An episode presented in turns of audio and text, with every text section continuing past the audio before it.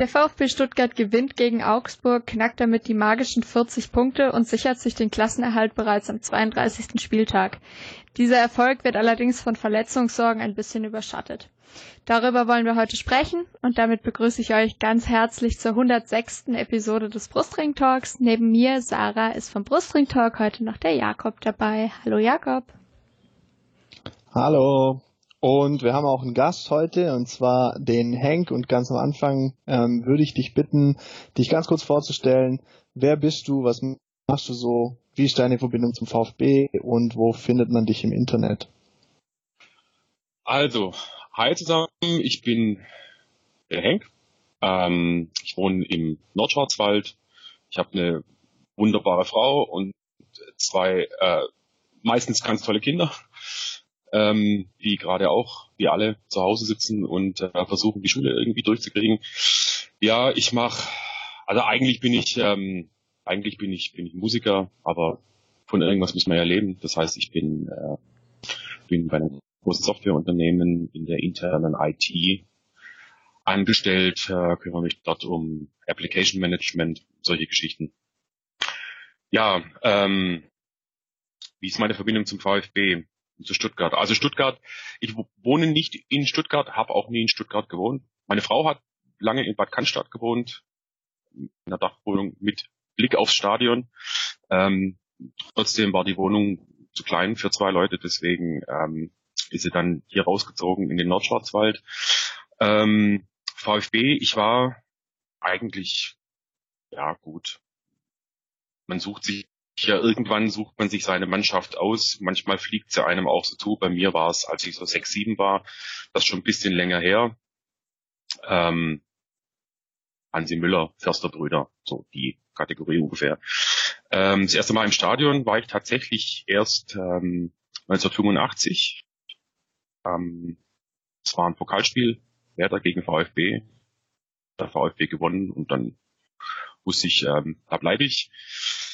Hab mich ähm, all die Jahre sehr für den VfB interessiert, habe halt auch die, die, die Seiten mit dem, mit dem Arian in guter Erinnerung. Das waren, war so, wo ich mich, mich sehr dafür interessiert habe. Dann gab es so eine, so eine Phase, da war ich mit vielen anderen Dingen beschäftigt.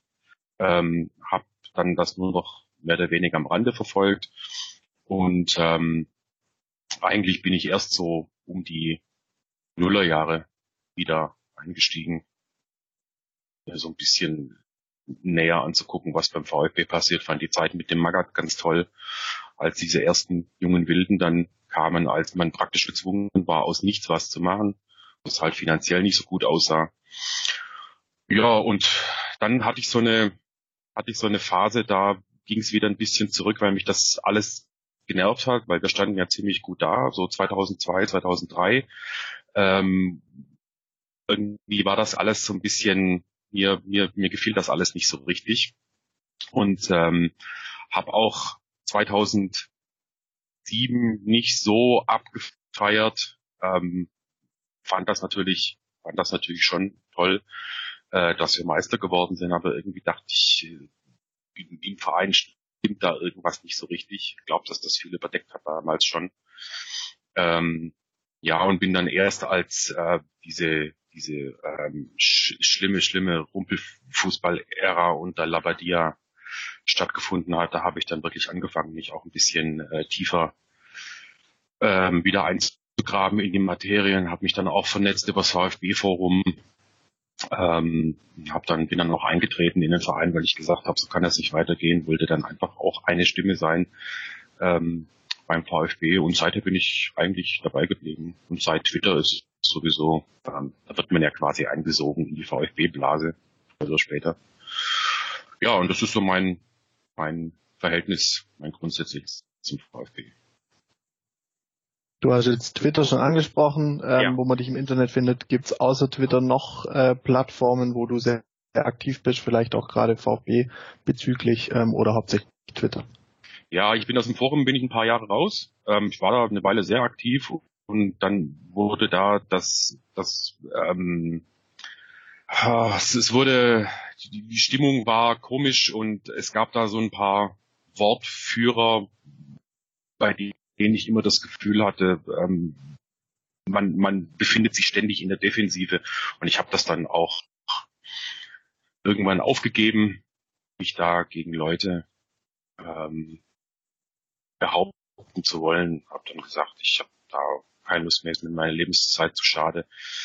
Ähm, war ziemlich lange bei Facebook, gerade auch wegen der Musik, wegen der Bands, bin da aber Ende 2019 ausgestiegen, weil mir das auch zu blöd wurde. Und ich werde, wenn ich auf Twitter gelegentlich irgendwelche Facebook-Zitate sehe, meine Frau ist auch noch dabei, kann rieche auch und sowas mit, ähm, war eine ganz gute Entscheidung. Wo ich noch bin, ist bei, bei Insta, das ist aber mehr so privat und auch relativ wenig VfB, guckt da eher so, was die entsprechenden politischen Menschen treiben, denen ich da so folge und ähm, was die Musiker so treiben, irgendwelche, irgendwelche Altrocker, die da immer wieder was posten. Das finde ich ganz interessant, aber da ich, ich lese da eigentlich eher, also so meine Posts sind eigentlich nur interessant, wenn ich mal wieder was Leckeres zu essen auf dem Tisch habe oder so. Oder mal schönes Wetter ist, mal ein Foto. Mir hat sich der Sinn auch von Instagram bisher nicht vollumfänglich erschlossen. Insofern, ähm, ich lese da halt so mit. Also eigentlich bin ich, wenn man mich irgendwo finden will, dann gerne auf Twitter. Okay. Ähm, du hast jetzt schon angesprochen, dass Musik in deinem Leben eine sehr große Rolle spielt. Da hat uns auch eine Frage dazu erreicht, die ich dir jetzt gleich am Anfang ähm, von dieser Folge auch stellen werde. Ähm, die Frage kommt von Ed Hoshi 2000. Wenn der VfB Stuttgart in dieser Saison ein Rocksong wäre, welche, welcher wäre er? Also ich habe die Frage gelesen und habe dann hier am Tisch zu meiner Frau gesagt, äh, du lieber Himmel, äh, soll ich, was soll ich da für einen Rocksong nehmen? Weil das Zeug, was ich höre, das kennen eigentlich die wenigsten. Äh, und dann hat sie mich da auf eine ziemlich gute Idee gebracht. Ich, ich habe ähm, mich, ähm, lieber Roshi, danke für die Frage, ähm, mich für Live and Let Die entschieden. Das ist ja ein James Bond Song von Paul McCartney. Allerdings ähm, angesichts äh, dieser dieser wirklich äh, geilen Truppe, die wir mittlerweile haben, ähm, habe ich dann mich quasi auf die Version von Guns N' Roses ähm, konzentriert und ähm, ich finde halt auch, dass der, dass der Text sehr schön passt. Also man kann, äh, man kann diesen Text ähm, googeln und ähm, wenn man sich einfach die, die Saison gespielt haben, dieser ganze, dieser ganze jugendliche Aufbruch, den wir da haben, ähm, quasi daneben legt, ähm, dann kann man da schon ganz witzige Parallelen ähm, finden. Also ich kann das, äh, kann das sehr empfehlen. Gibt eine schöne Live-Version davon aus, ähm, aus, aus Tokio von Guns N' Roses. Ich glaube 1992 ist die, ähm, passt ganz gut. Und Guns N' Roses passt ja bekanntermaßen sowieso ganz gut zum Stadion. Insofern fand ich das eine schöne, eine schöne Wahl. Genau, so. Vielen Dank, Henk, für deine Vorstellung. Schön, dass du da bist. Ähm, und jetzt wollen wir mal auf das Thema zu sprechen kommen, ja, weswegen wir heute eigentlich da sind. Äh, wir werden heute natürlich über das Spiel gegen Augsburg spielen, dann so ein bisschen auf die restliche Saison blicken. Es sind ja jetzt nur noch zwei Spiele gegen Gladbach und gegen Bielefeld und dann mal schauen, vielleicht noch schon mal ein bisschen auf die Sommerpause blicken und auf den Kader für die nächste Saison. Aber insgesamt gibt's heute tatsächlich gar nicht so viel zu besprechen. Es ist, man ist es gar nicht mehr gewohnt. Aber ähm, es passiert nicht viel neben dem Platz. Und auch auf dem Platz war das Spiel gegen Augsburg jetzt nicht das denkwürdigste Spiel, an das ich mich noch jahrelang erinnern würde. Ähm, ich weiß es nicht, Henk, ging's dir da ähnlich? Wie hast du das Spiel gesehen gegen Augsburg? Ähm, ja, also angesichts der ja echt mittlerweile wirklich furchtbaren Verletztenmisere finde ich, können wir mit dem 2-1 mehr als zufrieden sein. Es gab immerhin äh, ein Sascha-Tor. Das ist ja schon eigentlich die halbe Miete. Und ähm, ja, also hätte auch anders ausgehen können. Ich tue jetzt gleich irgendwie drei Euro ins Phasenschwein, ich weiß, aber ähm, ich habe, ähm, ich, ich fand, dass die Mannschaft im Rahmen der derzeitigen Möglichkeiten tatsächlich alles, alles rausgeholt hat und ähm, ein Unentschieden wäre offen gestanden auch verdient gewesen, muss ich ganz ehrlich sagen. Ja, sehe ich ganz ähnlich. Und man muss natürlich auch sagen, dass so ein Unentschieden oder vor allem auch ein Sieg für Augsburg natürlich sehr wichtig gewesen wäre. Also wenn man mal schaut, darüber haben wir in der letzten Episode schon gesprochen. Durch die Länderspielpause ähm, war Augsburg da ja das nächste Spiel. Da habe ich mit Jens schon drüber gesprochen und mit dem Moritz, ähm, dass Augsburg natürlich dringend Punkte braucht. Ja, ähm, vielleicht dazu ganz kurz. Äh, wir haben es alle mitbekommen. Augsburg hat den Trainer gewechselt vor dem Spiel. Ähm, es gab ein ja, ein Wiedersehen mit Markus Weinziel, mit dem wir auch schon das Vergnügen hatten. Ähm, und Augsburg steht jetzt nicht unbedingt glücklich da. Also durch die Niederlage jetzt gegen den VfB sind es jetzt aktuell noch drei Punkte auf den Relegationsplatz, vier auf Platz 17. Und die Konkurrenz spielt noch. Köln spielt noch, Bielefeld spielt noch, steht da noch mit drin? Gut, Schalke spielt noch, da wird jetzt nicht mehr viel passieren. Aber auch Hertha spielt noch und Hertha spielt sogar noch zweimal. Ähm, von dem her sieht's gerade nicht so gut aus für Augsburg. Das äh, wäre schon sehr wichtig gewesen für sie, zumal äh, jetzt kommt noch das direkte Duell gegen Bremen und am 34. Spieltag spielt Augsburg in München. Wo vielleicht jetzt nicht, wo man jetzt auch nicht sagen würde, dass das unbedingt drei sichere Punkte sind. Und ich persönlich fand, äh, man hat tatsächlich gemerkt, äh, dass, dass da ein Trainerwechsel stattgefunden hat bei Augsburg. Man hat gemerkt, äh, Markus Weinziel hat da irgendwie ja die Mannschaft ganz schön angepeitscht. Die haben schon gemerkt, es geht um was. Ähm, sind, sind super ins Spiel gekommen. Ähm, aber bevor wir darüber sprechen, sprechen wir vielleicht erstmal über die Aufstellung seitens des VfB. Ähm, ich denke, die gravierendste Änderung jedem aufgefallen. Äh, Fabian Bredlow stand im Tor für Gregor Kobel, der Rückenprobleme hatte, leider. Ähm, da hat der ein oder andere wahrscheinlich auch schon ein bisschen gezittert, weil Bredlow ja in der Vergangenheit den ein oder anderen nicht ganz so glücklichen Auftritt im Pokal hatte. Ich weiß nicht, Jakob, wie hast du äh, reagiert, als du gesehen hast, Gregor Kobel steht nicht im Tor? Also es war für mich jetzt war gar nicht so überraschend, weil es gab ja unter der Woche einfach die Berichte, dass es nicht klar ist, ob es Kobel schafft. Ich glaube, es gab sogar mal ganz kurz ähm, den Verdacht auf einen Bandscheibenvorfall, wobei, wobei das dann so ein bisschen die Aussage, glaube ich, von Matarazzo und von äh, Misslintat war, dass es vermutlich kein Bandscheibenvorfall ist, sondern einfach nur ähm, ja Rückenprobleme, die einfach da sind. Von daher hat mich nicht überrascht, dass Bredlo nachher im Tor stand. Ich konnte auch meine Kickbase-Aufstellung noch rechtzeitig ändern und konnte Bredlo reinmachen statt Kobel. Ähm, aber klar, Fabi Bredlo, ich, ich mag den irgendwie, weil er ist extrem sympathisch und sehr authentisch, aber er ist jetzt noch nicht durch die Wahnsinnsspiele aufgefallen und gibt auch irgendwie der Mannschaft, glaube ich, noch nicht so viel Sicherheit wie ein Kobel. Das woher soll das auch kommen? Der macht immer wieder ein Spiel im Pokal, dann kommen Fehler dazu, die kann man vielleicht äh, manchmal auch auf die fehlende Spielpraxis schieben und beim Torwart sind einfach Fehler fast immer tödlich, weil es meistens ein Tor bedeutet. Ähm, von daher war ich von seiner Leistung sehr positiv überrascht. Ähm, er hat uns mehrfach ja gut gut vorm Ausgleich auch be bewahrt und dann ähm, gerade auch in der zweiten Halbzeit noch mehrere Paraden gehabt. Ich muss da schon aber auch sagen, ähm, gerade wenn ich die erste Halbzeit anschaue, wir sprechen mit Sicherheit von einem glücklichen Sieg, aber ich würde behaupten, der VfB ist das ganze Spiel über deutlich reifer aufgetreten als Augsburg. Ähm, diese zwingenden Chancen, die hatte Augsburg auch nicht immer. Also die kamen eher aus der Distanz zu Chancen. Ähm, äh, sie hatten dann diese ein, zwei Dinger, wo Bredlo wirklich auch gut gehalten hat. Aber, aber ansonsten fand ich oder finde ich, dass der Sieg schon auch in Ordnung geht, weil der VfB über weite Strecken in dem Spiel abgeklärter und reifer agiert hat als Augsburg. Also ich hatte wirklich das Gefühl, und das muss man ja schon dann auch mal sagen, bei so einer jungen Mannschaft als Aufsteiger, ähm, nach einem Jahr jetzt wieder Bundesliga sagen zu können, man ist in der Entwicklung weiter als zum Beispiel Augsburg, als auch Bremen und andere Mannschaften, die da unten gerade rumdümpeln. Das ist ein Riesenlob und ein Riesenkompliment an, an alle Personen, die da gerade arbeiten, ähm, ob in der Mannschaft selber oder eben im, im Trainergespann. Ähm, auch Misslintat hat sich da mit dem Kader einfach so viel überlegt. Das, das funktioniert, da greift eins ins andere und äh, wenn man dann noch bedenkt, wie viele wir gerade eben ersetzen müssen, wie viele Spieler, ähm, die verletzt ausfallen, dann, dann ist es schon stark, dass man gegen Augsburg dann auch gewinnt, weil das hätte ich jetzt nicht zwingend so erwartet, vor allem nach den letzten Niederlagen. Ähm, wir hatten ja, glaube ich, vier Niederlagen in Folge davor. Ja, definitiv. Und man muss auch sagen, also ähm, ich stimme dir dazu.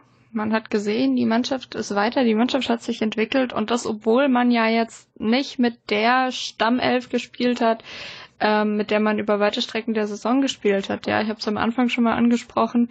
Ähm, das Verletzungspech zieht sich irgendwie durch. Äh, wir hatten auch noch äh, Oberschenkelprobleme bei Gonzalo Castro, für den hat dann Daniel Didavi gespielt. Ähm, Genau, ansonsten äh, kam Sosa für Kulibali ins Spiel, der saß auf der Bank, kam dann später noch rein, hat sich leider auch verletzt und ähm, Clement hat gespielt für Ahamada, der sich ja beim Spiel gegen Leipzig die Rotsperre abgeholt hat äh, und jetzt glaube ich das nächste Spiel noch gesperrt ist. Zwei Spiele waren es insgesamt, ne? Ja. Zwei waren es, ja. Mhm. ja. ja. Genau, richtig. Und äh, genau, zum Verletzungspech hatte ich schon gesagt, äh, Kulibali hat sich dann während dem Spiel noch verletzt nach seiner Einwechslung. Ähm, kam jetzt auch gerade eben die Meldung vom VfB rein, äh, dass der auf jeden Fall sich ein Innenbandriss am Knie zugezogen hat. Teilabriss des Innenbandes im linken Knie. Genau. Das auf jeden Fall mal. Kann auch eine zähe Geschichte werden. Ja, also äh, in der Meldung vom VfB stand, die nächsten zwei Spiele spielt er nicht. Zur Saisonvorbereitung für die nächste Saison sollte er wieder fit sein, aber natürlich jetzt auch extrem bitter. Genauso hat sich äh, Roberto Massimo verletzt und auch äh, Maropanos. Darüber sprechen wir dann aber später nochmal, wenn wir auf den Spielverlauf äh, zu sprechen kommen. Genau. Sprech mal ein bisschen übers Spiel. Und äh, am besten fangen wir am Anfang an mit der ersten Halbzeit. Ähm, ich hatte es schon erwähnt, ich hatte so den Eindruck, Augsburg kam etwas schneller äh, und etwas stärker ins Spiel. Hatten gleich nach zwei Minuten schon die erste Kopfballchance. Ähm, ja, aber dann fiel auch relativ schnell das 1 zu 0 für den VfB und zwar schon in der elften Minute und das ganz Twitter hat nicht damit gerechnet. Twitter ist explodiert. Äh, das 1 zu 0 äh, fiel nach, nach einer Vorlage von Massimo und dann einer fantastischen äh, Vorlage von Sascha Kalajdzic durch Philipp Förster. Man mag es nicht glauben, der an sich auch tatsächlich ein sehr starkes Spiel gemacht hat. Oder Hank, wie, wie hast du Philipp Förster gesehen? Ich kann ehrlich gesagt nicht verstehen, warum immer alle auf den Förster ein einprügeln. Ja, das, das ist ein bisschen, ähm, das hat sich so ein bisschen verselbstständigt, aber ich finde eigentlich den Förster gar nicht so schlecht. Der ist so ein, ähm, das ist so ein, so ein, so einer, der nicht so, nicht so irrsinnig auffällt, aber ich finde, dass der schon ähm, seinen, seinen Platz in der Mannschaft hat. Äh, kommt natürlich ein bisschen drauf an, was es für ein Spiel ist, aber da hat er jetzt zum Beispiel total gut gepasst. Wobei ich also gut, das Tor muss man natürlich erstmal machen. Ich, ich muss da sowieso nichts sagen, weil ich bin ähm, behaupte das mit Stolz wahrscheinlich das schlechteste Fußballer aller Zeiten. Äh, ich habe es irgendwie ein paar Mal versucht und habe dann beschlossen, ich äh, ziehe mich auf die Haupttribüne zurück und schimpfe über die, die es auf dem Rasen auch nicht können. Ähm, aber der, der, der Förster, ich finde, dass man den zu Unrecht auf Twitter immer disst. Also ich mag den, ähm, das ist ein, ist ein guter, guter Typ wie wir auch insgesamt viele gute Typen in der Mannschaft haben. Aber natürlich das Tor an sich, ähm, das war schon ziemlich geil, wie sie den Ball quasi da, da rein, reinstecken, so Richtung rechts und dann, und dann diese Weiterleitung vom, vom Kalajdzic war natürlich großartig, ja. Er hat im Interview ja so ein bisschen rumgemacht. Ob es jetzt dann so richtig Absicht war, weiß ich nicht. Wahrscheinlich war es halb Absicht, halb Zufall. Ähm, aber das konnte man schon ganz gut angucken, fand ich. Also mir hat das echt, mir hat das gut gefallen und ähm, ich fände es nicht schlecht, wenn der Förster uns noch eine Weile erhalten bliebe. Man merkt halt auch einfach, wie er jetzt insgesamt sicherer wird. Also zumindest ist mein Eindruck. Also je öfter man ihn aufstellt, desto, desto sicherer und abgeklärter ähm, spielt er einfach. Und in gewisser Weise ist bei Förster auch so, ähm, du weißt einfach, was du kriegst. Also du kriegst eine extreme Laufstärke, ja. ähm, was der Kilometer abspult, vor allem eben zwischen äh, den jeweiligen Strafräumen, also hin und her, äh, sowohl in Offensive als auch in Defensive. Er besetzt die richtigen Räume. Ähm, Förster ist, macht für mich in den letzten Wochen mit die, die besten Spiele. Ich glaube, was, was mir bei ihm noch so ein bisschen fehlt, ähm, um einfach auch ja, sagen zu können, ähm, der hat sich in gewisser Weise weiterentwickelt. Ich, ich würde behaupten, er hat sich auf jeden Fall weiterentwickelt. Vor der Saison hätte ich ihm nicht zugetraut, dass er so eine Rolle spielen kann, wie er es aktuell tut. Ähm, aber so gerade diese letzten Aktionen, ähm, ob das Abschlussaktionen sind, ob das der finale Pass ist, da muss er einfach noch an sich arbeiten. Das muss besser werden. Er hatte ja auch mehrfach quasi noch die Chance, ähm, nochmal ein Tor zu machen, beziehungsweise den Konter besser, besser auszuspielen. Das sind Dinge, wo ich sage, da muss er, da muss er noch an sich arbeiten. Aber den Aufwand, den er betreibt, ähm, dass, dass er auch zum Erfolg kommt, ob das jetzt ein Torabschluss ist, ob das eine Vorlage ist, sei mal dahingestellt, ähm, den finde ich wirklich stark. Und ähm, klar, das Tor fällt dann irgendwie auch ein bisschen glücklich, weil es abgefälscht war. Vermutlich ohne diese, ohne das Abfälschen wäre er wahrscheinlich nicht so gefährlich aufs Tor gekommen.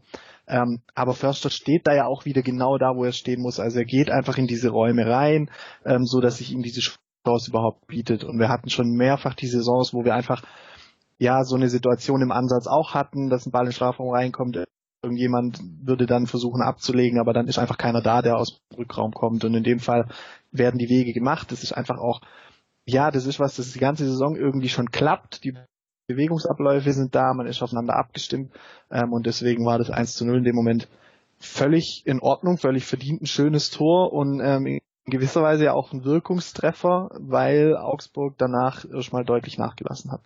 Ja, wobei ich fand schon, dass sie, dass sie eigentlich das ganze Spiel über nicht aufgegeben haben. Also offensichtlich hat dieser, dieser, ähm, weiß nicht, ob das jetzt schon zum Fazit gehört, dieser, dieser Trainerwechsel hin, hin zu Weinziel mag da schon auch einen Einfluss gehabt haben. Also gerade wenn ich mir überlege, dass er halt den, den, den, den vom, vom, vom ähm, herrlich so geschmähten Niederlechner einfach reingeworfen hat, ähm, dem hat man angesehen, ähm, der wollte, der wollte zeigen, was er kann. Und das ist natürlich, wenn du da einen hast, der die ganze Bande mitzieht, ähm, das, das macht sich schon bemerkbar auf dem Feld. Also ich fand schon, dass Augsburg relativ ähm, relativ stark war. Also es war jetzt kein, kein Zauberfußball, was die abgeliefert haben, aber ja, wie, hieß es früher immer so schön über den Kampf zum Spiel?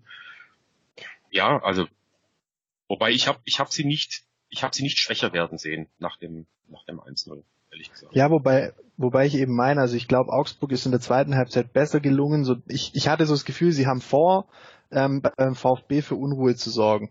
Ähm, mhm. Dass der VfB im Prinzip diese Wege nicht mehr machen kann, dass der VfB nicht mehr so sicher im Mittelfeld steht, weil das würde Augsburg natürlich entgegenkommen, ja, wenn wenn ähm, der VfB seine eigene Spielidee in gewisser Weise aufgibt, beziehungsweise davon abrückt, ähm, dass das Mittelfeld schnell überbrückt wird, dann kommt Augsburg vielleicht zu dem Spiel, was sie haben wollen, schnelle Konter über die Außen, das haben sie auch immer wieder versucht. Ähm, und in der ersten Halbzeit hat sich da Stuttgart aber weniger locken lassen, als dann in der Phase, ähm, zwischen Wiederanpfiff ähm, und ja der 80. oder 75. Minute in der Phase ist ja dann aufs 1-1 gefallen, ähm, wo es eben das Tor ist im Prinzip genauso gefallen, wie es glaube ich Augsburg vorgehabt hätte, ja. ähm, dass das Mittelfeld vom VfB schnell überbrückt wird, weil es da plötzlich keins mehr gibt. Ähm, VfB komplett in der Offensive irgendwie, wenig Konterabsicherung. Ähm, und das hat Augsburg in der ersten Halbzeit nicht geschafft, einfach weil wir, weil Stuttgart das auch ähm, wirklich dann noch gut gespielt hat. Also sie haben Chancen zugelassen, ja, sie haben Augsburg viel den Ball überlassen ähm, in der ersten Halbzeit. Am Ende hatten wir trotzdem deutlich mehr Ballbesitz. Ähm, und, und das ist was, wo Stuttgart eben auch gut gemacht hat und wo sie reif mit der Situation umgegangen sind. Und das hat nach dem Wiederanpfiff weniger gut funktioniert. Und deswegen war dann das, das 1-1 irgendwann in der zweiten Halbzeit auch im Prinzip folgerichtig, ähm, dass das mal passiert und im Prinzip auch verdient. Ähm, und ich hätte nach dem 1-1 auch nicht mehr damit gerechnet.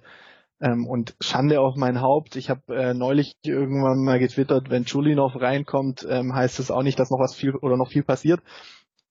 Der hat äh, die Vorlage gegeben nachher, ja, und er hat auch echt das Spiel, was er dann auch gemacht hat, das, das war völlig in Ordnung. Ähm, das war okay. Und ich hätte nicht gedacht nach dem 1-1, dass Stuttgart das noch gewinnt. Ich hätte eher gedacht, es kippt noch komplett.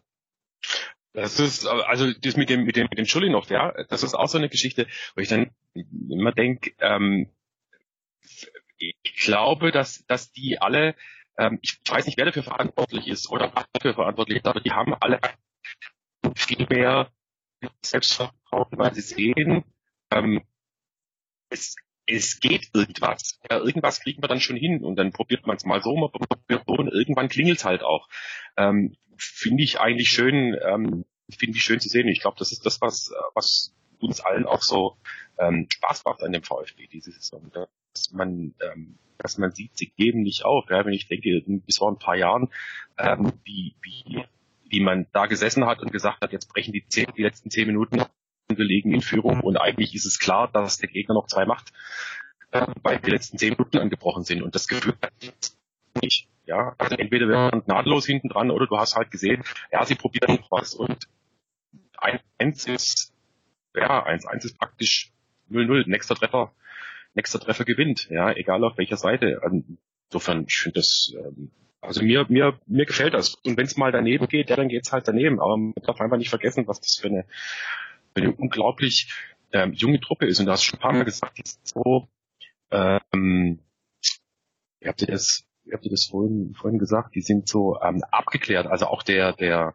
der Datsen, ähm, Mensch hat das ja auch gesagt während des Spiels, ähm, viel abgeklärter als die viele, viele Jahre in der Bundesliga spielenden ähm, Augsburger. Mein gut, die finden sich jetzt auch erst wieder neu. Vielleicht war da auch eine gewisse Unsicherung bei denen drin.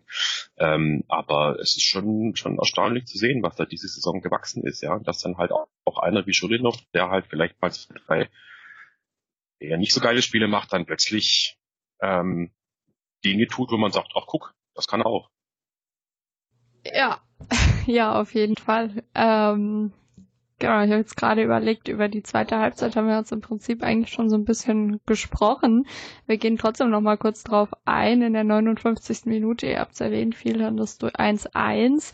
Ähm, und Augsburg blieb dann auch dran. Äh, dann gab es in der 65. Minute eine relativ gute Chance für Augsburg durch Richter.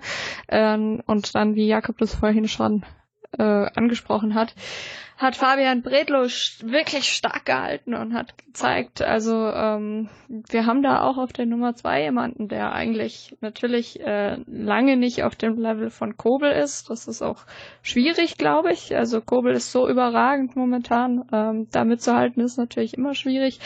Aber ähm, trotzdem war das ein wirklich starkes Spiel von ihm muss man sagen. Und dann, äh, genau, ab Mitte der zweiten Halbzeit ist der VfB stärker geworden. Ähm, kam auch, einmal Erik Tommy ins Spiel für Kulibali, der davor für Massimo eingewechselt wurde und sich dann aber leider verletzt hat, wie gesagt. Ähm, Karasor war inzwischen ins Spiel und eben auch Chulinov. Genau, und ähm, Jakob, wie hast du Erik Tommy gesehen? Da habe ich auf Twitter auch die eine oder andere Diskussion so ein bisschen gelesen. Ja, ich meine, an Tommy scheiden sich ja auch die Geister. Ja, ich hatte auch vor zwei Wochen mal ein Gespräch mit einem Kumpel drüber, da, da hieß es, ich habe ich hab im Prinzip gesagt, ja, Tommy kann immer noch mal über sein Tempo kommen und dann hat der Kumpel gesagt, nee, der läuft, läuft immer nur so, damit es so aussieht, als wäre er schnell. Ähm, aber man hat ja gesehen, dass Tommy schon seine Qualitäten hat.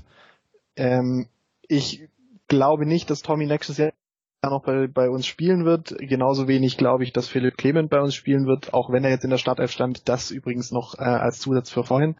Clement war für mich die größte Überraschung in der Aufstellung. Ähm, nicht Bredlose, sondern eben Philipp Clement. Ich hätte nicht gedacht, dass der diese Saison nochmal viel von Anfang an macht. Ich habe auch unmittelbar vor Anpfiff äh, getwittert, dass Clement in der Startelf und Mack im Kader vermutlich eher ähm, ja so ein bisschen ein Zeichen ist im Hinblick auf Transfersummen im Sommer aber klar, mit Tommy kam einfach wieder ein bisschen Unruhe dann rein. Ähm, Kulibali hatte auch bis zu seiner Verletzung wirklich nicht seinen besten Tag, dem ist wenig gelungen. Ähm, wirkte ja auch die letzten Wochen immer wieder überspielt, auch viel dann mit sich selber beschäftigt, wieso manche Sachen nicht mit der Leichtigkeit funktionieren wie zu anderen Zeitpunkten in der Saison. Und Tommy hat da in gewisser Weise auch die Erfahrung, wie er dann mit den Räumen äh, umgehen muss. Und ab so der 70. Minute war es dann eben auch so, dass es mehr Räume gab für beide Mannschaften. Der VfB hat zwar auch versucht, weiterhin hinten kompakt zu stehen, aber im Prinzip wollte Augsburg genauso den Sieg, den sie eben auch gebraucht hätten. Ich glaube, mit dem Punkt hätte Stuttgart deutlich besser leben können, ähm, weil auch der Punkt hätte den, den rechnerischen Klassenerhalt bedeutet. Ähm, dass das Tommy hatte dann noch die eine Chance. Ähm, da kann er in, meiner, in meinen Augen sogar mehr draus machen, aber es war einfach mal wieder so ein Impuls, den vielleicht auch die Mannschaft gebraucht hat, dass da nach vorne auch noch was geht. Ähm, und dann kam ja auch kurz später die, das 2 zu 1, wobei ich da auch, also ja, bei allem, was Stuttgart da auch gut macht, ähm, die Kopfballvorlage von Kalajdzic, die Flanke von Chulinov, das Tor darf aus Augsburger Sicht natürlich nie so fallen.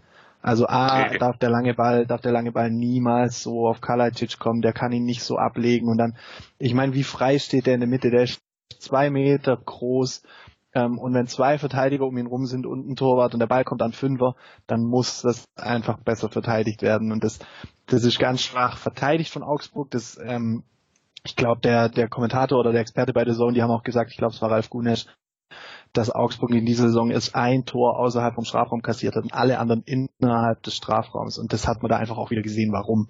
Ähm, sich als Verteidiger so ballfixiert anzustellen und so den Stürmer im Rücken aus den Augen verlieren zu lassen, ähm, wie das bei Oxford der Fall war.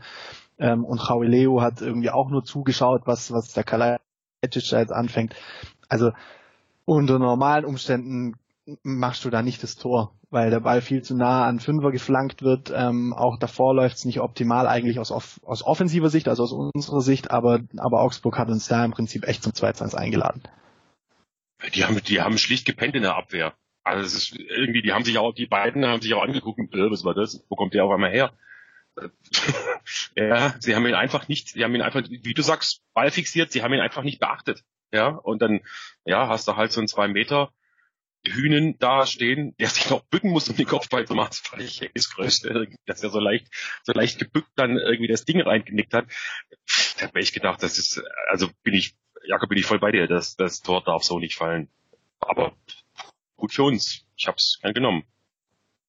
Und machen muss man ja trotzdem erstmal. Also klar, das war so. definitiv nicht die schwerste Aufgabe, die Kalajdzic diese Saison hatte, aber wenn man wenn man sieht, was der für Qualitäten im Kopf hat, ich erinnere mich an diese Kopfballbogenlampe, ähm, gegen Dortmund, dann, dann ist das einfach für ihn wirklich keine schwere Aufgabe mehr. Und ähm, der ist unser, unser Top-Torschütze in dieser Saison und das Tor hat auch wieder gezeigt, warum, weil das einfach, da stellt sich gar nicht die Frage, macht er den rein oder nicht. Ja, ähm, Kalajdzic mit einer Vorlage und mit einem Tor. Ich fand es auch wieder echt ein starkes Spiel von ihm. Ähm, und das, obwohl es ja für ihn echt kein leichtes Spiel war, weil ähm, es gab nicht besonders viele Chancen ähm, für uns, gerade von den Außen. Ich hätte zum Beispiel gehofft, dass öfter Sosa Kalajic ähm, vielleicht mal funktionieren könnte. Einmal gab es die, die Situation dann noch ähm, oder die Aktion. Ähm, aber an sich klar, den macht er, den macht er dann auch gut. Ähm, aber die schwierigste Aufgabe war es nicht. Und letztlich war das dann die, die Entscheidung oder das entscheidende Tor, weil ja Philipp Förster danach zweimal ähm, ja eher die falsche Entscheidung trifft, muss man sagen. Ja, wir haben in der letzten Aufnahme äh, darüber, also auch über Sascha Kalajdzic gesprochen, dass er vielleicht äh, beim Spiel gegen Leipzig auch schon so ein bisschen überspielt gewirkt hat und äh, einfach mal eine Pause gebraucht hat. Da hat man noch gesagt, eigentlich wird es dem gut tun, der wird mal ein Spiel aussetzen ähm, oder oder halt eben nur als Joker reinkommen. Aber da hat er jetzt eigentlich ganz gut bewiesen, dass äh, ich mal wieder absolut keine Ahnung hatte, beziehungsweise vielleicht hat auch die Länderspielpause einfach gut getan. Ich weiß es nicht. Also es war jetzt sicherlich nicht sein spektakulärstes Spiel, aber wie Jakob sagt, das ähm, war natürlich dem ganzen Spiel geschuldet, jetzt nicht speziell ihm. Und ähm, ich denke, so einen Stürmer hast du jetzt lange, lange beim VfB auch einfach gebraucht. Wenn du ihn brauchst, ist er da. Ja. Und dann funktioniert's. Und wenn er eine Möglichkeit kriegt, das Tor zu machen, dann macht er diese eine Möglichkeit. Plus darf man ja auch nicht vergessen, diese, diese überragende Vorlage auf Förster zum 1-1, ja. Ähm, das war ja auch richtig gut. Von dem her, wie gesagt, ähm, ja, wenn du ihn brauchst, ist er da. Und dann ist er zuverlässig da. Und das haben wir lange, lange jetzt gesagt, dass uns so jemand fehlt und jetzt haben wir ihn und dann, also ich finde, er macht das auch echt einfach überragend. Bei jedem Tor, was er schießt oder bei jeder Torbeteiligung kriege ich mehr Angst, äh, dass wir den vielleicht nicht mehr live im Stadion sehen. Ja. Um ehrlich zu sein. Weil der, ist, der spielt sich gerade so nach vorne und ähm, seien wir realistisch. Ähm, es gibt da noch andere, die ja, mal etwas betuchter sind als wir, die vielleicht auch die Möglichkeit haben, ihm Sachen zu bieten, die wir ihm nicht bieten können. Wie lange läuft denn sein Vertrag noch? Ist das nicht auch derjenige mit dem kürzesten Vertrag? Irgendwie hat er nicht auch noch nicht verlängert oder bin ich gerade beim falschen Spieler? Kürzester Vertrag ist Kempf. Ja, Gott, ja, stimmt, Kempf. Richtig, da war was. ja, ja. Das, okay, also 30.06.23. Also ich, mein, mein Fußballromantiker in mir, der sagt, dass ähm, Kalacic dem VfB einfach auch sehr viel zu verdanken hat, weil der VfB ihm diese Zeit gegeben hat. Ja, ja. Kalacic kam, hat sich direkt verletzt ähm, und trotzdem hat man ihm die Zeit gegeben, die er braucht, hat gesagt, wir setzen auf dich. Er hatte Gedanken zum Karriereende in der Zeit ähm, und hat in, in Stuttgart echt viel Rückendeckung bekommen, obwohl er noch nicht ein Pflichtspiel für uns gemacht hatte. Ähm, und, und dieses Gefühl sagt mir und auch das Gefühl, was ich so hab, wenn ich an Kalajdzic denke oder wie ich ihn so erlebe, sagt mir, dass das ein vernünftiger Kerl ist ähm, und ja. dass der dann durchaus allen Ernstes, egal was für ein Angebot jetzt im Sommer kommt, nochmal drüber nachdenkt, ob er das wirklich jetzt schon annimmt oder ob er nicht lieber noch mal ein Jahr in Stuttgart bleibt, ähm, wo er einfach auch die Einsätze kriegt. Ja, egal wo der hingeht, bei einer Top-Mannschaft, der wird nicht zwingend diese Einsatzzeit kriegen, die er bei uns kriegt. Und bei uns ist vielleicht dann, äh, Sarah, du hast gerade gesagt, er wirkte gegen Leipzig überspielt. Ich glaube, ich würde dir nach wie vor zustimmen. Ähm, ich glaube, er ist ein bisschen überspielt, einfach weil er gerade auch weiß, er es gibt eigentlich keine Alternative für ihn vorne drin. Er muss liefern. Das baut ja auch ein gewisses Druck. L setze das positiv, aber ich sehe schon, dass er nicht mehr diese Präsenz im Spielaufbau hat, ähm, die er unter anderem hatte, was ihn auch ausgezeichnet hat. Also da wirkt er schon immer wieder auch überspielt. Da wird ihm eine Pause sicher mal gut tun. Ich meine, jetzt sind es noch zwei Spiele. Gonzales kommt wahrscheinlich noch zurück für zumindest das letzte Saisonspiel. Ähm, ich rechne aber damit, dass, dass wir Kalajic auch die letzten zwei Spiele in der Startelf sehen. Und ich rechne und hoffe damit, ähm, dass wir ihn auch nächstes Jahr im VfB-Trikot sehen. Ich tatsächlich auch.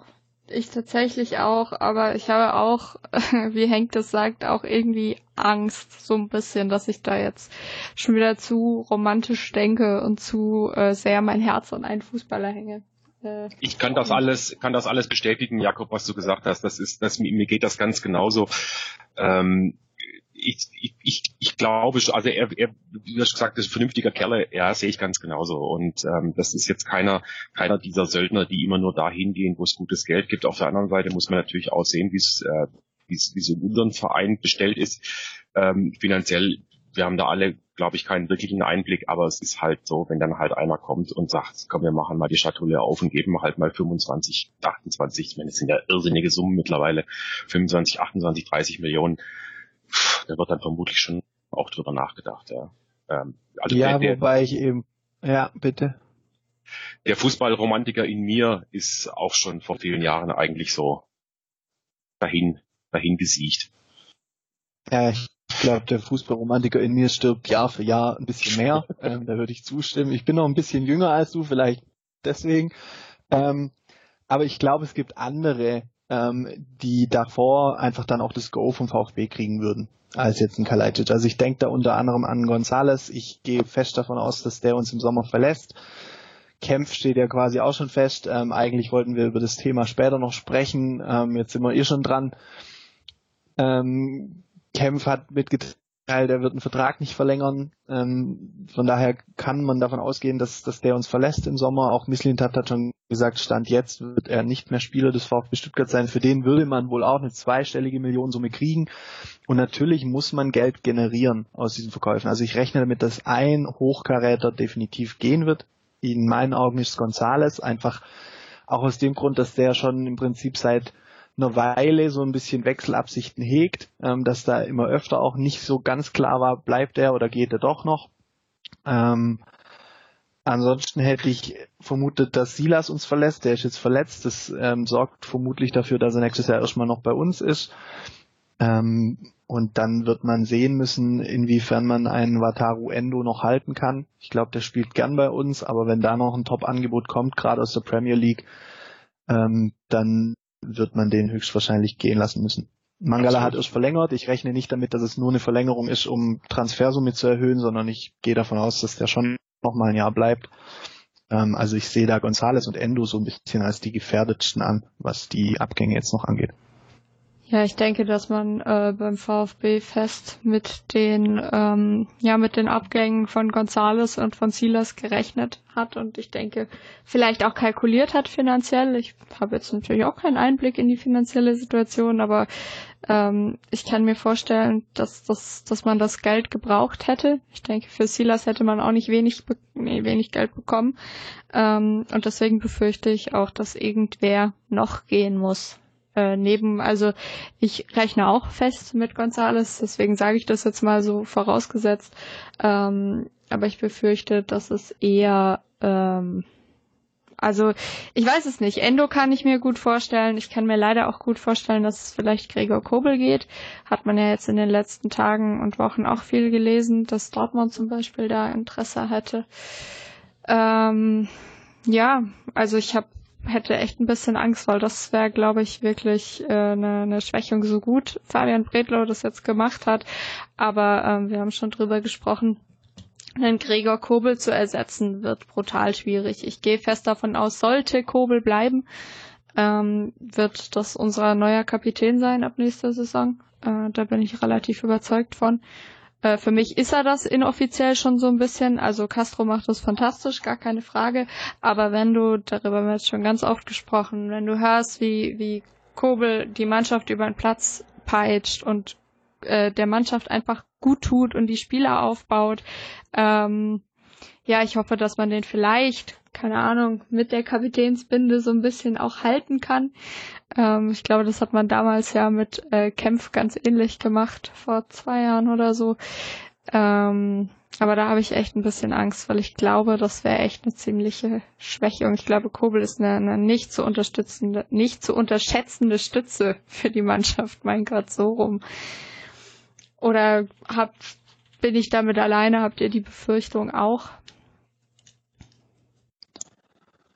Äh, ich sehe das Risiko dass es gibt, dass Kobel uns eventuell verlässt, aber ich bin da, glaube ich, ein Tick entspannter, weil ich mir, also ich könnte mir vorstellen, dass er bleibt, weil er schon auch sieht, was, was in Stuttgart gerade geht. Ähm, und auch bei Kobel weiß man einfach aus der Vergangenheit, ähm, dass Geld nicht der letzte Faktor für ihn ist. Also er hat sich ja wohl gegen Hertha entschieden für Stuttgart ähm, und Hertha hat mit Sicherheit mehr Geld geboten ähm, als Stuttgart.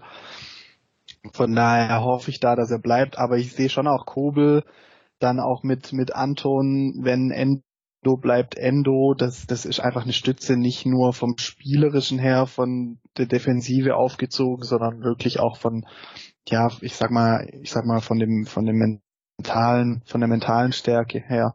Ähm, also das sind alles, ich glaube, Anton wird kein Kapitän werden, aber das, der hat eine Mentalität, der spielt eine Wahnsinnssaison. Endo ist im Prinzip mein äh, ja, Player of the Season in Stuttgart. Der Definitiv. hat auch gegen Augsburg, der, der wird zwar immer unauffälliger, aber das ist für einen Sechser ja wirklich das größte Kompliment. Ähm, wenn du unauffällig spielst, heißt du machst keine Fehler. Und, und er, manchmal macht er sogar die, die auffälligen Spiele mit extrem starken Ballgewinnen. Ähm, das ist ein Dauerläufer par excellence. Also das ist, glaube ich, mit das größte Schnäppchen, was, das, was der VfB seit Jahren gemacht hat. Absolut. Ähm, den so zu verpflichten. Und und den könnte ich mir schon auch so ein bisschen auf der, auf der Kapitänsposition vorstellen. Ähm, wer das nachher wird, mir ist es egal. Viele, viele äh, sagen ja immer, ja, ein Torwart als Kapitän, das sollte man eigentlich nicht machen, der ist weit, der ist zu weit weg und so weiter.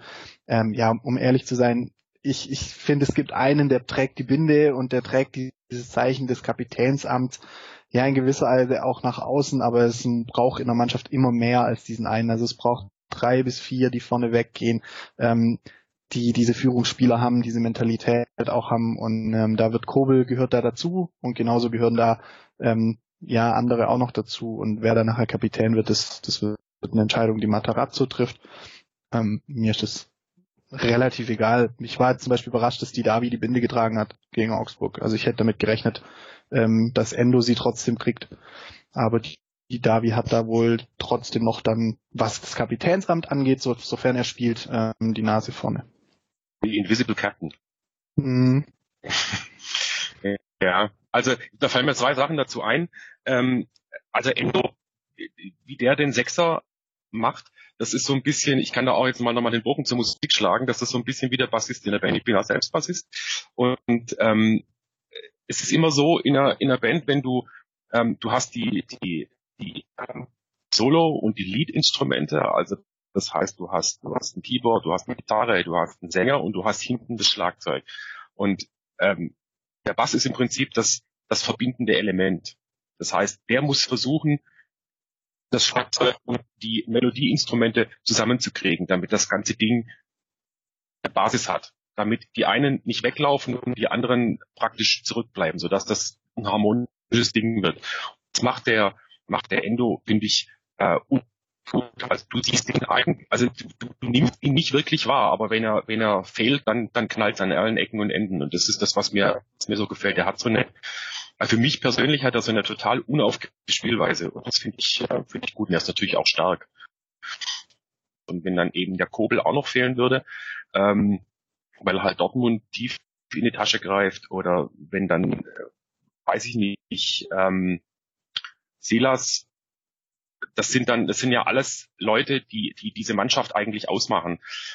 Da bin ich mal gespannt, wie das dann werden würde kommende Saison, wenn wir halt solche, solche ähm, nicht, nicht im spielerischen Sinne Schlüsselspieler, aber solche, solche Mannschaftsfixpunkte, wenn die plötzlich nicht mehr zur Verfügung stehen würden. Das glaube ich wäre, wäre sehr, sehr schwierig. Da würde ich dann Bauer Misslet vertrauen, dass er die richtigen Leute findet die, sagen wir mal, das, die das wieder ausfüllen können.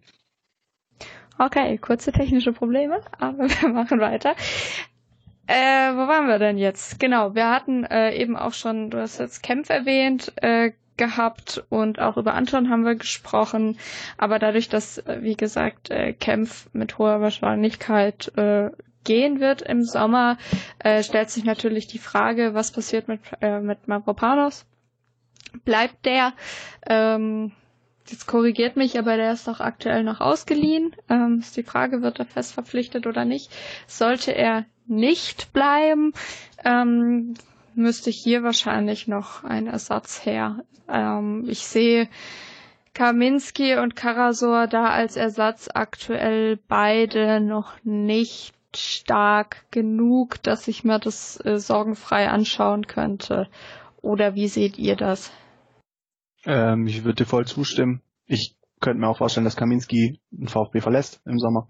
Ähm, wenn ich dran denke, was der für eine Rolle gespielt hat in Düsseldorfs Bundesliga-Saison, wird er mit äh, äh, seinem aktuellen Stand äh, in Stuttgart nicht zufrieden sein. Bei Mafropanos gibt es ja inzwischen immer mehr positive Signale, dass diese Laie verlängert werden kann nochmal um ein Jahr und dass es dann eventuell sogar eine Kaufoption gibt. Ich finde Mafropanos richtig stark, der spielt eine starke Saison Saison Stenzel ist auch kaum mehr ein Faktor. Ähm, leider muss man ja schon fast sagen. Ähm, aber der hat die Saison einfach nicht das gezeigt, was er schon drauf hatte in Liga 2 eventuell. Bei Mavropanos mache ich mir einfach nur ein bisschen Sorgen, der ist extrem verletzungsanfällig. Ähm, der liegt in fast jedem Spiel mal. Ähm, ich glaube, dass der ja eventuell auch immer wieder ausfallen wird, ähm, wenn auch wahrscheinlich nie besonders lange. Aber das, das ist so das Einzige, wo, wo ich bei ihm irgendwie kritisch sehe. Und klar, wenn, wenn Kempf geht, brauchen wir eben ähm, nochmal einen Innenverteidiger, ähm, am besten einen Linksfuß, um, um in der Kette dann einfach, also wenn Kaminski uns verlässt, dann sowieso, um da einfach in der Kette dann auch nochmal einen Linksfuß zu haben. Ähm, aber ich äh, bin mir da sicher, dass Mislintat da schon wieder irgendeine Idee hat und wenn es nur ein 17-jähriger Franzose ist. Was heißt nur, wenn es ein 17-jähriger Franzose ist, ähm, den Michelin hat vielleicht schon auf dem Zettel hat.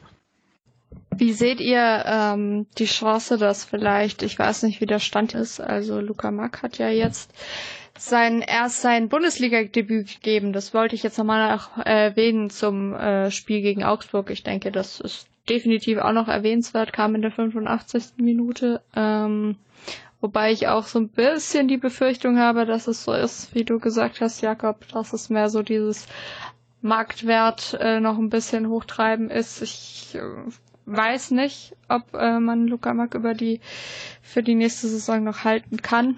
Ähm, man hat äh, Eckloff zum Beispiel war immer viel im Gespräch, da hat man ja jetzt aber auch, ich weiß nicht, gar nichts mehr gehört. Ist der nicht verletzt auch?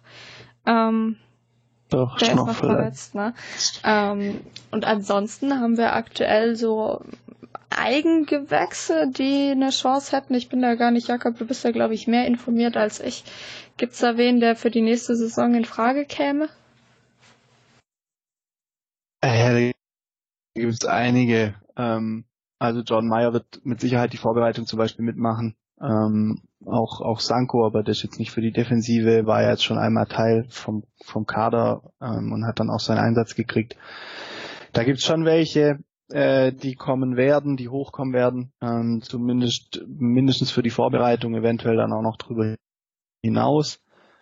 Ich sehe es bei Mac, so wie ich es am Anfang schon gesagt habe, ich freue mich wahnsinnig für den Jungen, dass der den Einsatz gekriegt hat. Ähm, der ist VfBler durch und durch und ich glaube, einer seiner größten Träume war, ähm, ja, in der Mercedes-Benz Arena spielen zu dürfen für, für die erste Mannschaft vom VfB. Ich glaube, sein Kindheitstraum war sogar zusammen mit Gomez. Ähm, das hat er jetzt nicht geschafft, aber er hat, ähm, er hat jetzt eine Einsatzzeit gekriegt und ich freue mich für ihn, weil ich glaube, er hat sich das durch Trainingsleistung auch wirklich verdient. Aber ich rechne nicht damit, dass, dass der bleiben wird und ich glaube auch nicht an eine Laie. Also ich ähm, vermute, dass der VfB versuchen wird, den zu verkaufen. Man will den Kader ja eh ausdünnen. Ähm, man hat aktuell über 30 Spieler im Kader, das ist einfach sehr viel. Und von daher vermute ich, dass Mack irgendwo in Liga 2 landen wird oder ja, vielleicht in einer der, der europäischen Ligen, die jetzt nicht besonders stark ist, ähm, eventuell in die holländische Liga oder nach Belgien, Portugal, irgendwie sowas könnte ich mir schon auch vorstellen. Aber ich rechne auf jeden Fall damit, dass, dass der uns verlässt. Leider, ja. Also ähm, ich habe mich auch sehr gefreut für ihn jetzt. Aber ja, äh, wie du sagst, wahrscheinlich wird das nicht zu vermeiden sein. Ansonsten gibt's noch irgendwas, was man zum Kader sagen kann für, also vielleicht die Verletzung noch kurz gesagt. Massimo, der ja auch verletzt raus musste im Spiel gegen Augsburg, ist wohl nur angeschlagen und könnte gegen Gladbach zurückkommen. Gonzales könnte zurückkommen gegen Gladbach, aber wohl noch nicht für die Startelf, vielleicht dann eher so die letzten paar Minuten. Der ist dann äh, wahrscheinlich, wie du schon gesagt hast, Jakob, äh, erst gegen Bielefeld wieder eine Option und auch Mavropanos soll wohl gegen Gladbach wieder zurückkommen. Ich weiß gar nicht, weiß man was von Castro? Ist der wieder da? Kann der wieder? Also es, es klingt jetzt natürlich wieder total Verschwörungstheorie theoriemäßig, ähm, aber ich könnte mir auch vorstellen, dass mit Castro im Prinzip so ein bisschen gesprochen wurde, dass vielleicht auch von ihm der Wunsch kam, möglichst sich nicht mehr zu verletzen in den letzten Spielen. Das ist schon klar, er wird uns verlassen. Ähm, ich gehe aber davon aus, dass er seine Karriere nicht beendet. Aus dem Grund wäre es eben richtig ärgerlich, wenn er sich jetzt in den letzten Spielen noch verletzt. Ähm, kann sein, dass er jetzt auch angeschlagen war, aber ich vermute so oder so, dass er nicht mehr viel Einsatzzeit ähm, für uns haben wird. Einfach aus dem Grund, dass er uns verlässt ähm, und dass man da kein Risiko mehr eingeht. Auch ihm gegenüber, ähm, weil er, glaube ich, schon auch immer fair agiert hat. Ähm, ich fand es auch schade, als man gesagt hat, man verlängert nicht. Ich kann es aber aus finanzieller Sicht nachvollziehen. Aber ja, äh, Castro bleibt natürlich die Frage, ob der zurückkommt. Ähm, auch bei Kobel ist die Frage, ob sein Rücken bis, bis Gladbach wieder so weit ist, dass der wieder äh, starten kann. Ähm, das sind auf jeden Fall so ein paar Themen. Einer ist ja zurück, war jetzt zurück gegen Augsburg, Borna Sosa, hat auch lange gefehlt. Ähm, hat so lange gefehlt, dass er in der Zwischenzeit Deutscher ist. ja. Ähm, das und ja eventuell mit und ja eventuell mit zur EM fahren könnte als Linksverteidiger, weil da ist ja aktuell die Aussichten sind da gar nicht so schlecht. Seine Konkurrenz ist jetzt, würde ich mal sagen, machbar. Also mit Philipp Max, der eher außen vor war, und Marcel Halstenberg, der häufig verletzt ist, sind jetzt die, die zwei Linksverteidiger, die da eigentlich als Konkurrenten werden. Und dann gab es noch äh, Gosens und Chan, die das in letzter Zeit immer wieder in der Nationalmannschaft gespielt haben, aber das sind eigentlich keine klassischen Linksverteidiger. Ähm, ist nur nachher vielleicht die Frage, wie sich Sosa selber entscheidet. Ich könnte mir auch vorstellen, ähm, dass Kroatien nicht das unattraktivste Angebot ist, da Nationalspieler zu sein. Ähm, werden wir mal sehen. Ja, ich habe echt gedacht, dass, das ist ein Schatz, das ich gelesen habe. Auf der anderen Seite habe ich gedacht, naja gut, das ist, ähm, ist nur, nur konsequent, wenn er, wenn er ähm, halt, also so wie ich das mitbekommen habe, in der kroatischen Nationalmannschaft wohl völlig außen vor war, äh, und sich bei uns äh, bessere Chancen ausrechnet, warum nicht? Da kann ich jetzt ehrlicherweise überhaupt nichts zu sagen, weil ich nicht mal mehr wusste, dass dieses, äh, dass dieses Jahr überhaupt Europameisterschaft ist, bis ich am Wochenende eine Pizza bestellt habe und dann eine Mail gekriegt habe von Lieferando, dass man da jetzt äh, Tickets für die EM gewinnen kann. Und ich, ich war vollkommen verwirrt mit wie Tickets fürs Stadion, EM dieses Jahr? Hä? Ich habe so lange kein, kein Länderspiel mehr geguckt, aber wenn das, äh, also würde mich natürlich freuen für Sosa, wenn das klappt. Jetzt ist klar, was Karl Lauterbach mit gutem Sommer meint. ja. Stadien voller Fußball. Ja, und definitiv bei einem Nationalspiel. Okay. Ich bin äh, Nationalmannschaftsspiel, bin begeistert. Naja, aber dann vielleicht würde ich dann auch mal wieder ein Spiel von der Nationalmannschaft gucken, wenn tatsächlich Borna Sosa da spielt. Aber Hauptsache, ja. sie, sie bringen ihn uns nicht verletzt zurück. Das ist mal das Wichtigste. Das ist immer meine Hauptsorge bei diesen ganzen Abstellungen für die Nationalteams, dass dann da äh, irgendwer nicht, nicht in, in, in vollständig gesundem Zustand zurückkommt. Das ist ähm, ja, also ich hab's eh nicht so mit diesen mit diesen äh, Turnieren und wenn sie dann irgendwie noch einen neuen Wettbewerb einführen, noch einen Wettbewerb, das ist alles so ein bisschen. da auch nicht mehr durch. Ja, weiß ich nicht. Naja, aber dann. Dann lass uns lieber über die Bundesliga Wollte ich gerade sagen, Schöne wenn Idee. wir, wenn ihr dann jetzt zum Kader äh, nichts mehr auf dem Herzen habt, was ihr unbedingt loswerden wollt. Nein, okay, umso besser.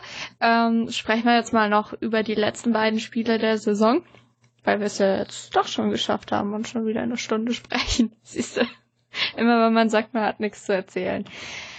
Gut, wir haben es vorhin schon angesprochen. Durch den Sieg gegen Augsburg hat der VfB Stuttgart jetzt 42 Punkte. Die magischen 40 Punkte sind geknackt. Auch wenn man die mittlerweile ja für den Klassenerhalt äh, meistens gar nicht mehr braucht.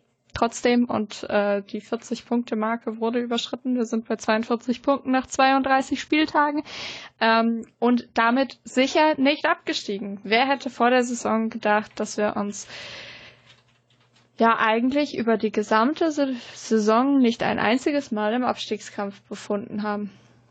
Also ich glaube, das einzige Mal, dass wir auf den unteren Plätzen waren, war vor der Saison und das auch nur, weil du als VfB Stuttgart alphabetisch halt immer ganz unten stehst. Aber ansonsten gab es keine Abstiegssorgen diese Saison. Zumindest, wenn, dann hätte ich es vergessen. Ähm, wir haben, äh, die Jungs vom Vertikalpass haben das, finde ich, wunderschön geschrieben. Wir haben die Saison bekommen, nach der wir uns eigentlich immer gesehnt haben. Es war eine unspektakuläre Saison, spielerisch, du hast dir keine Sorgen gemacht. Es war alles irgendwie durchschnittlich äh, von, den, von den Ergebnissen her. Du hast ein paar Highlights dabei. Ich denke an das Spiel gegen Dortmund. Ähm, du schließt irgendwo im Mittelfeld die Saison ab. Es ist im Endeffekt dann auch egal, ob das jetzt Platz neun oder elf ist. Ähm, die Mannschaft macht Spaß zuzugucken. Eigentlich haben wir ja alles bekommen, was wir wollten, ja. Auch wenn wir jetzt mal diese vier Niederlagen in Folge hatten. Aber wir hatten dafür auch streckenweise richtig, richtig gute Phasen in der Saison.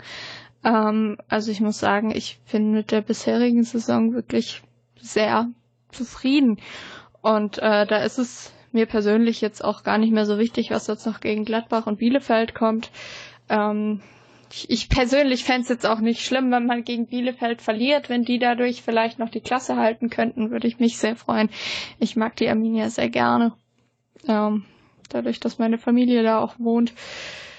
Genau, richtig. Ähm, was meint ihr? Stimmt ihr mir zu? Oder war die Saison doch gar nicht so so unspektakulär. Ja, unspektakulär ist schwierig. Den Begriff, das meine ich gar nicht. Es war nur sehr unaufregend. Es hat Spaß gemacht. Man hatte halt nicht so viel, ich glaube, ihr wisst, was ich meine. Diese Sorgen ständig, die man irgendwie die letzten Jahre immer mit der Mannschaft ja. hatten, die waren nicht, nicht da. Oder habt ihr, habt ihr es ja. anders gesehen, die bisherige Saison? Nee, komplett äh, so, also unspektakulär würde ich nicht sagen, dafür war allein das Spiel gegen Dortmund äh, zu spektakulär, ja, ähm, der, der Sieg. Aber ich würde dir komplett zustimmen, ich würde es vielleicht sogar souverän nennen. Also wirklich nie was mit dem Abstiegskampf zu tun gehabt. Ähm, auch die letzten Wochen gab es ja keinen Grund, nervös zu werden, weil der Abstand nach unten einfach echt noch hoch genug war. Ähm, von daher eine Saison, wie ich sie mir gewünscht hatte. Ähm, Im Mittelfeld der Tabelle, klar, man könnte jetzt, wenn man unbedingt will, noch auf Platz 7 schielen. Ähm, Gladbach hat den aktuell mit vier Punkten Vorsprung. Man spielt gegen Gladbach jetzt nächstes Wochenende, dann wäre es noch ein Punkt. Und Gladbach muss dann auch noch gegen den Abstiegskandidat am Ende. Also das, ja, da wäre vielleicht Platz 7, könnte sogar noch drin sein, aber ich würde es jetzt niemals als Ziel nennen, vor allem weil ich auch mit der Conference League ja nichts anfangen kann. Ich habe es in einer früheren Sendung auch schon mal gesagt. Ähm, aber ich finde schon, dass man jetzt versuchen sollte, die letzten zwei Spiele noch so zu gestalten, dass man da als Sieger vom Platz geht. Ähm, das sollte immer Ziel sein und ähm, meine Hoffnung vor der Saison war, vor Union zu landen. Das ist auch noch möglich. Das wäre so mein Wunsch. Union hat mit Leverkusen und Leipzig mit Sicherheit noch ein sehr schweres Restprogramm. Auch wenn Leverkusen jetzt gegen Bremen nicht über 0-0 zurück, äh, hinauskam. Ich würde mir wünschen, dass wir vor Union landen diese Saison. Ich mir auch. Ja, stimme ich zu, aber äh, wie gesagt, da bin ich wahrscheinlich auch familiär einfach sehr beeinflusst. Aber wenn, ja. Ach, Bielefeld schafft es auch so. Ja, ich hoffe ja. es, ich hoffe es. Wenn es Bielefeld auch so schafft, die, dann auf jeden die Fall. Spielen jetzt, die spielen jetzt gegen Hertha, gewinnen jetzt gegen Hertha. Und dann haben sie Hoffenheim. Also, das, da, da geht schon. Ja, hoffentlich. Hoffentlich, weil ich würde da gerne nächste Saison hoffentlich nochmal hinfahren, mich über den beschissenen Gästeblock aufregen. Das fehlt mir alles sehr, meine Familie sehen, mich noch mehr über den Gästeblock aufregen. Genau. Aber sprechen wir noch kurz über Gladbach. Äh, das nächste Spiel steht an. Wir spielen in Gladbach nächstes Wochenende. Äh, man muss natürlich übrigens auch zu, zu dem ganzen Thema Bielefeld und Abstiegskampf sagen, wir nehmen auf. Es ist jetzt gerade Sonntag, 13.25 Uhr. Äh, Köln, Bielefeld, äh, äh, Hertha spielen heute alle noch. Noch irgendeine Mannschaft, die ich vergessen habe. Äh, auf jeden Fall spielen die heute alle noch. Von dem her ist es jetzt Stand Sonntagmorgen vor den Bundesligaspielen. Mainz. Mainz hast du vergessen. Die spielen auch noch. Ist auch im Abstiegskampf. Und ja. Hertha spielt Mittwoch nochmal gegen genau, Schalke. Genau, Hertha spielt noch zweimal, genau, sogar gegen Schalke, obwohl bei Schalke ja jetzt natürlich nicht mehr viel passiert. Äh, aber trotzdem, ich bin gespannt, wie Hertha das macht. Ähm, Fände ich jetzt auch nicht so schade. Also gäbe Mannschaften, da würde ich äh, den Abstieg mehr bedauern. Aber gut, okay, gucken wir auf Gladbach. Ähm, aktuell, Jakob hat es erwähnt, wir sind aktuell vier Punkte hinter Gladbach. Gladbach hat gestern 0 zu 6 gegen Bayern verloren. Also da war ich, äh, das Spiel lief hier, also die Konferenz lief hier so nebenher. Ähm, und ich war ein bisschen, äh, gar nicht Konferenz, das war ja das Abendspiel, vergiss es. Aber das Spiel lief hier so nebenher. Hast dich voll verraten. Ja. nee, ich habe es wirklich geguckt, aber ich habe nur kein Zeitgefühl durch die Nachtdienste. Oh Mann. Auf jeden Fall lief das Spiel hier so nebenher und ich habe gedacht, also was, hä? Damit habe ich so gar nicht gerechnet. Also, aber ich finde, Gladbach ist so eine unglaublich unberechenbare Mannschaft. Ich glaube, ich habe bei, bei Kicktipp jedes einzelne Spiel von Gladbach falsch getippt. Also wenn man, wenn ich dann mal gedacht habe, so diesmal heute gewinnen sie, dann hat das nicht geklappt. Und wenn ich dachte, nee, die haben jetzt äh, so schlecht gespielt, das letzte Spiel, jetzt tippe ich gegen Gladbach, äh, ist das auch wieder nicht eingetroffen. Aber vielleicht habe ich mich auch einfach zu wenig mit Gladbach beschäftigt. Ist für mich so eine unfassbar unberechenbare Mannschaft. Und deswegen auch keine Ahnung, was da nächste Woche passiert. Oder also wenn dieses 0 zu, wenn dieses 0 zu 6 jetzt nichts mit äh, sagen wir mal, mit dem, mit dem, mit dem Trainerabgang zu tun hat. Ja, gibt ja immer so dieses, äh, diese, diese Geschichte von der Mannschaft, die gegen den Trainer spielt. Aber ich glaube, dass die einfach, ähm, die sind einfach nicht mehr so, so irrsinnig hoch motiviert. Ähm, auf der einen, auf der anderen Seite kann es natürlich sein, ähm, dass wir jetzt Gladbach nächstes Wochenende voll ins Messer laufen, weil die hat gesagt, haben, puh, also 0 zu 6 gegen, gegen, gegen die Bayern, das ist nicht schön. Ähm, wir müssen jetzt unserem Anhang einfach zeigen, dass wir doch noch können und oder wollen. Und es ist ja auch Europa noch in, in möglicher, ähm, in möglicher Reichweite, sogar direkt, wenn ich es richtig sehe. Ähm, könnte mir vorstellen. Also wie du sagst, es ist total unberechenbar. Ja, entweder sie lassen sich hängen und sagen, es ist mir egal, Trainer ist eh weg, oder sie sagen halt, wir haben was gut zu machen und jetzt äh, gibt es den Stuttgartern ordentlich auf die Socken. Also wir werden sehen. Bin ganz froh, dass ähm, der Kurbel hoffentlich wieder dabei ist. Ähm, Wenn es ihn nur ein bisschen gezwickt hat und dann halt auch, auch die die die anderen, die vielleicht zurückkommen, Gonzales, man weiß es nicht ähm, schauen wir mal, aber das ist, äh, ich, ich wage nicht zu tippen, wie das ausgeht. Also ich glaube zwischen zwischen ähm, 4-0 und 0 zu 4 ist quasi alles drin. Das Problem ist, wir werden dich gleich noch fragen. Du musst gleich noch tippen. Also denk lieber schon mal drüber nach. ja. Ich tippe doch so schlecht. Ich doch auch. Ist doch in Ordnung. Äh, ich habe gerade versucht, schnell zu gucken, wie war denn das Hinspiel gegen Gladbach? Schlecht vorbereitet, wie immer. Moment. Das war das, das war das, ähm, das 1-1 oder nicht, wo die, wo danach diese Diskussion gab, ob das wirklich ein Handelfmeter 2-2. Na, das ja, mit dem Handelfmeter war im Pokal. Der Elfmeter ist oder nicht. Das war im Pokal. Aber gab's nicht, aber gab es nicht beim Ligaspiel auch in der Nachspielzeit irgendwas? Also das Tor ist in der Nachspielzeit gefallen, dachte ich. Ja, das Tor fiel, das Tor für den VfB spielte, fiel in der 90. plus 6 durch Silas durch Elfmeter, du hast recht. Weil das die, die Handelfmeter-Diskussion gab es ja auch im Pokalspiel gegen Gladbach. Ja, und das 2 zu 2 war auch nach ähm, Video Assistant Referee.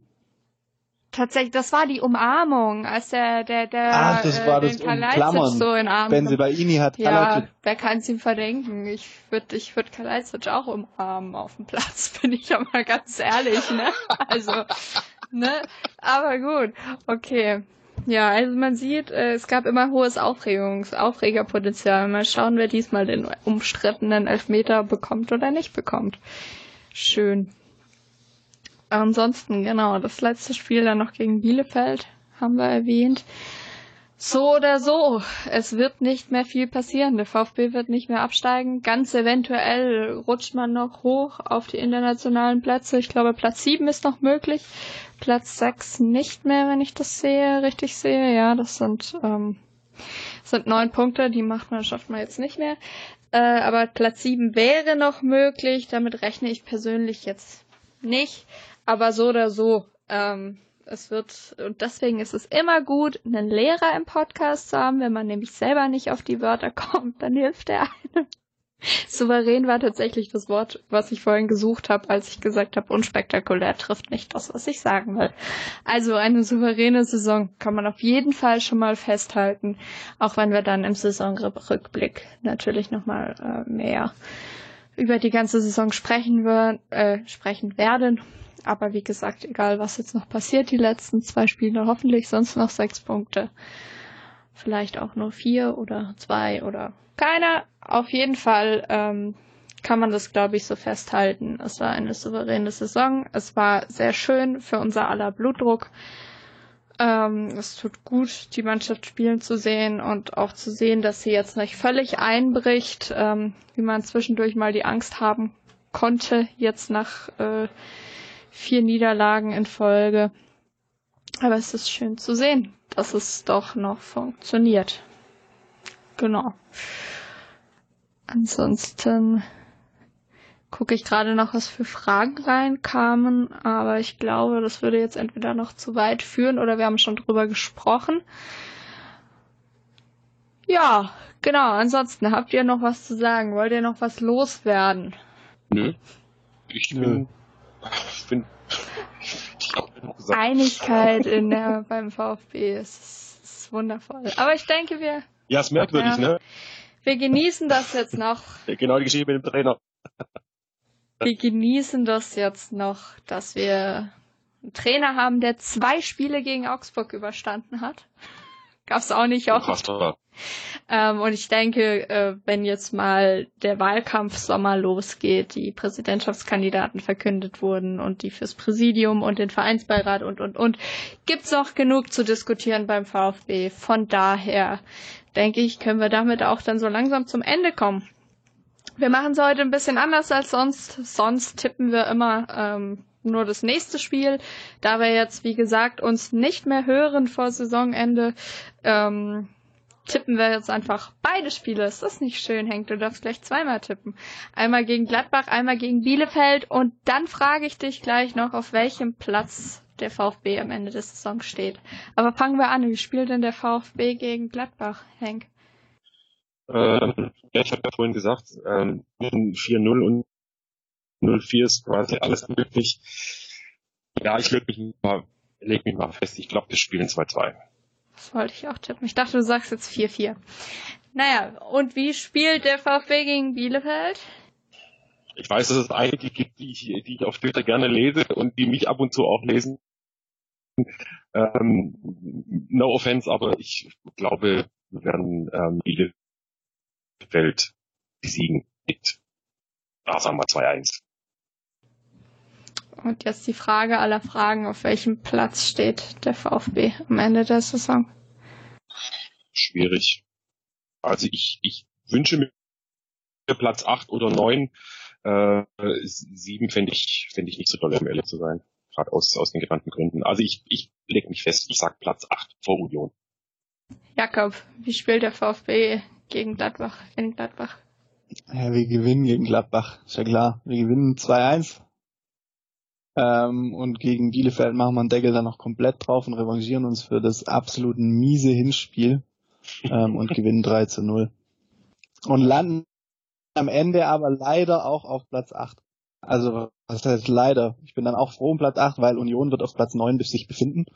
Ähm, damit kann ich dann gut leben. Ich glaube, aber wie gesagt, gegen Gladbach tippe ich immer falsch.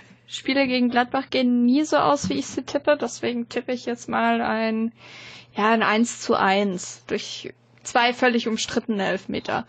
Und ähm, gegen Bielefeld, ja, ich, ich glaube auch, dass wir gegen Bielefeld gewinnen, auch wenn es mir anders vielleicht ein bisschen lieber wäre. Ähm, aber ich habe jetzt auch kein spektakuläres Spiel gegen Bielefeld im Kopf. Deswegen glaube ich, wird das wieder so ein 1 zu 0. Und ich denke, der VfB endet, äh, endet, oh Gott, das klingt so dramatisch, ähm, steht am Ende der Saison auf Platz 9. Leider hinter Union.